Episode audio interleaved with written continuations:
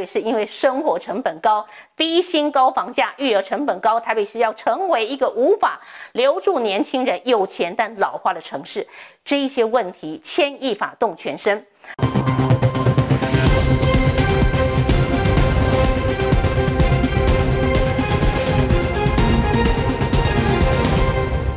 嗨，观众朋友，我是廖小军，我又回来喽。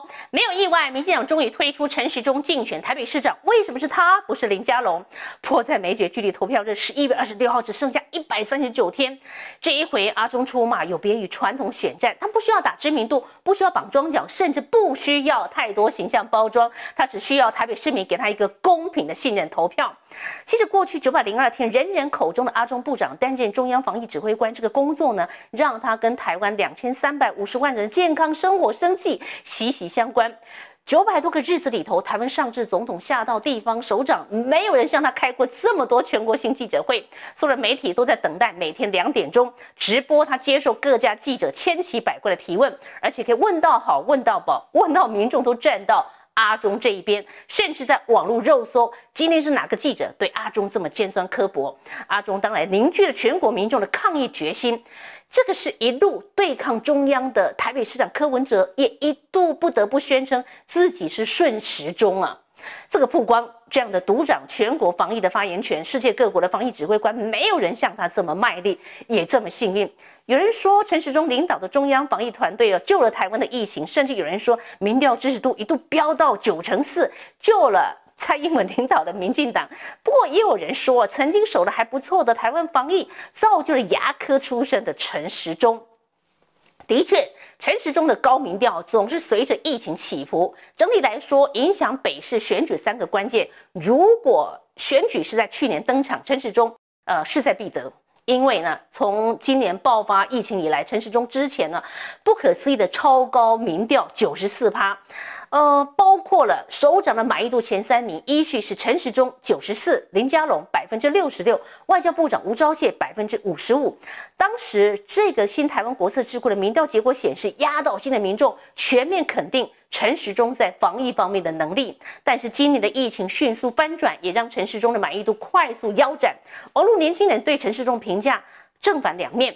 由支持转为不支持的，比如说知名的网红馆长来说，去年对他是评价是正面，不过今年翻转成负面，可能最主要经营的运动健身场所不能营业，对他打击相当的大。陈时中的防疫政策，馆长是有意见的。其实另外包括台湾民意基金会五月二十号曾经发布了一个新民调，面对这次疫情，卫副部长陈时中领导指挥中心，民众给予的评分呢，从上个月的平均七十点二二。跌到现在是五十九点五三，哇哦，怎么会有这样的跌幅？一个月之后呢，台湾民意基金会的六月二十一号又发表了最新的民调，结果发现呢，国人对于陈时中领军的疫情指挥中心评价，二十岁以上呢，四成九给六十一分以上的成绩，那么两成六打不及格。整体看，将近七成一的国人给予六十分及格以上的成绩，所以你看到他的民调是波动的。当然。呃，是否欣赏陈时中？二十岁以上的台湾人五成二基本上是欣赏他的，三成四不欣赏。疫情的控制，从机关署资料显示，台湾的疫情最高峰，你知道五月二十七号曾经确诊九万四千多人，连续的高峰吓死老百姓。而在七月十一号这两天，已经到了一万九千零五十一例的本土病例，也就九万多到一万九。哎，我们看到。对于疫情，人人心中都有一个陈时中，你讨厌你喜欢，有人可能肯定他还想拥抱他。但是呢，萨卡都陈时中是最后出现的候选人，他不是第一个出现，不终究他能够捷足先登吗？蒋万安、黄珊珊没有他九百多天防疫指挥中心的舞台，成为高知名度的人物，在行销广告策略当中，陈时中有某种优势，但是中间选民是关键所在。过去一面倒去支持陈时中，今年显然因为疫情出现变化了。姚立明老师曾经研判陈时中有一半百分之五十当选几率，其余的百分之五十由蒋万安跟黄珊珊两个人共同去瓜分。二零一四连胜文大战柯文哲，柯文哲拿下八十五万的选票，呃，得票率五十七趴，击败了连胜文六十万。九千九百三十二票，他的得票率四十点八二，大赢二十四万四千多票。二零一四这一次，柯文哲拿过大多数的中间选民，连胜文在中间选民只拿了十趴。特别值得注意，二零一八萨卡都又来了，柯文哲、姚文智丁手中，柯文哲的中间选民足足微缩了一半，甚至最后呢，法院启动了重新计票程序，修订了所有候选人得票数，柯文哲的得票数下修了一百五十七票，五十八万零六百六十三票，丁守中的得票数下修四百七十票，五十七万七千零九十六票。好，我们看到柯文哲只赢丁守中三千五百六十七票而已，姚文智。在中选会一边投票一边开票过程当中惨遭弃保，有人这么说，他拿到二十四万四千多票，被认为是民进党的死忠支持者。中间选民真的是关键，不过台北市中间选民到底有多少呢？蓝绿中间选民三分天下。我们来看二零二零总统大选，韩国瑜在全国的中间选民全面挫败，蔡英文八百一十七万张选票大赢韩国瑜。五百五十二万。如果以台北市可以开出一百四十万到一百四十五万张之间选票来看，陈时中有一半的当选几率，他的选票稳稳守在五十万到五十五万之间。那么其余的八十万到八十五万，恐怕有蒋万安、黄珊珊来抢攻。所以这两个的票分得越平均，陈时中当选几率越大。换句话说，民进的策略很简单，想办法拉抬黄珊珊。黄珊珊拿到三十五万张选票，蒋万安危险了。黄珊珊如果可以拿到四十万张呢？蒋万安落选几率很高哦。也就是说，在黄珊珊跟蒋万安双方面都在抢攻八十五万张的选票。其实，民进党在台北市，我们看看它基本盘。两千零六年，百万红衫军倒扁，民进党形势最低迷的时候，那一年代表民进党参选的谢长廷，最终得到五十二万五千八百六十九票，四十点八九的得票率，败给了郝龙斌。陈时中呢，以个人的优越条件，在这个基础上抢攻五趴到十趴。其实大有可为。陈时中毕业于台北医学院，也就现在的台北医学大学的医学学系，曾经担任卫福部的前身，就是卫生署的副署长。他二零一七年二月八号出任了卫福部长，是卫福部改制之后第一位牙医出身的部长。我们都知道，在这两三年，因为疫情的影响，接下来指挥中心这个位置，率领医护人员守护台湾，也守住太多。呃，守护台湾，守住台湾，天天开记者会，不眠不休。展现他过人的超高 EQ。同样医师出身的柯文哲，对于防疫总是别有看法。侯友也常常有自己主张。阿中总是能够以精准中肯的回答，四两拨千斤，不孕不火，成为疫情当中台湾安定的重要力量，默默累积大批民众的支持。但是，尽管拥有优势，优势跟当选不一定画上等号。他个人条件的资历之外，战力的团队不可或缺。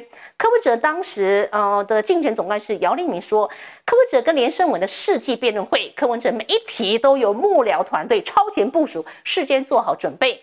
同样的，蒋万安有他面对各式质疑要说明的地方。黄珊珊对于市政的熟悉度被认为超过陈时中跟蒋万安，但柯文哲垫底的满意度包括八年只盖四公里的捷运落成遥遥无期的大巨蛋，会不会这一些都拖累了黄珊珊呢？我们要看年轻选民，台北市长萨卡都年轻选民被遗忘了吗？事实上。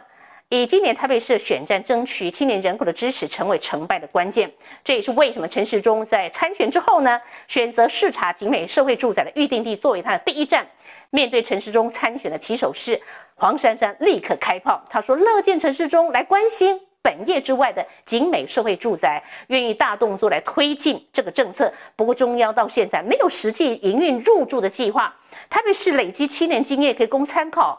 黄珊珊意有所指的说，社会住宅只靠口号不能成事，说跟做是两回事。但是呢，前时代力量主席徐永明说，去年的四大公投，其实年轻人没有投票，没有出来投票很多，赢得选战年轻选票。真的是胜选的关键。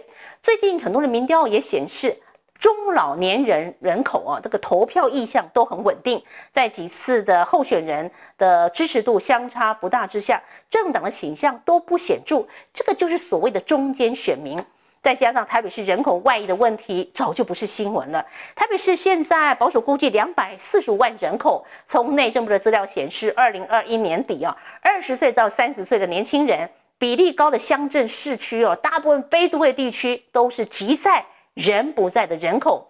因为大学跟就业机会很多，年轻人当然选择到台北，但是过高的房价所得比抽不到社会住宅，难以管理的租屋黑市，不止让本来户籍不在台北市的年轻人进不来，更让本来在台北市的人外溢到其他县市。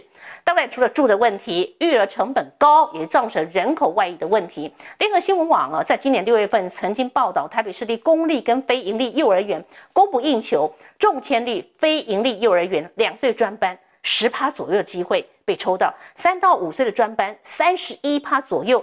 年轻的爸爸妈妈在难以负担私立幼儿园的价格，又难以抽到公幼或者是非盈利幼儿园的状况底下，导致很多年轻人根本不敢在台北生小孩。即使生育的规划整体不友善状况底下，他们被迫选择外移到其他县市。虽然台北市比较多的工作机会，但是遗憾，台北市因为生活成本高、低薪高房价、育儿成本高，台北市要成为一个无法留住年轻人、有钱但老化的城市。这一些问题牵一发动全身，所以想想看，台北市当然不是一枝独秀的城市。当年轻人在台北市呢就业多年之后，终于存到第一笔头期款，在台北市还是买不到理想的房子，他的选择当然不会局限在台北，也许外溢到新北、桃园，甚至回到他的故乡创业，重新开始生活。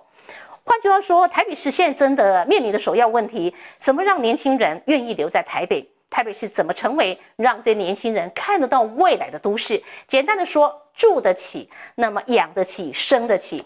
台面上三个候选人对年轻人政策琢磨不多，距离选战剩下最后四个月，所有市长参选的市政蓝图是不是有年轻人的身影？也许是影响最后谁能够在这个台北市选战当中关键的重要的一个力量。呃，林佳龙、陈时中、蔡英文总统说，期许他们两个组成双北双箭头，并肩作战，为更好的台北、更好的新北、更好的首都生活圈而战，全力赢得年底选战。剩下四个月了，台北市的选战整体态势究竟会怎么演变？有人会被气饱吗？过去以族群基本盘为模式的台北市长选举，今年可以超越吗？选出一个有愿景、有能力的候选人。陈时中用九百多天证明他的能力与耐心。我们期待他在组团队，针对青年住屋成家有更多的论述，让年轻人买得起房子、敢生孩子、养得起孩子。孩子是未来，是希望。已经当阿公的陈时中相信。会承袭我们年轻世代跟他们下一代、下下一代。当然，沙高都的台北市长选战会复制一九九四年陈水扁、赵少康、黄大洲的对决吗？三个人都有各自代表的政党。今年黄珊珊以无党籍参选，无疑想要吸收蓝营也吸收绿营的票。他的游走到底影响陈时中比较多，还是影响蒋万安比较多？今年的战法会不会成为绿与非绿的对决？青年选票关键这一块。也是台北市能不能突围蓝绿传统板块的一次重大的试验。想知道更多的内幕跟分析，敬请锁定小军台湾 Plus 频道，记得按赞、订阅、分享跟开启小铃铛，您可以在第一时间收到最新的内幕跟消息分析。我是廖小军，我们下回再会喽。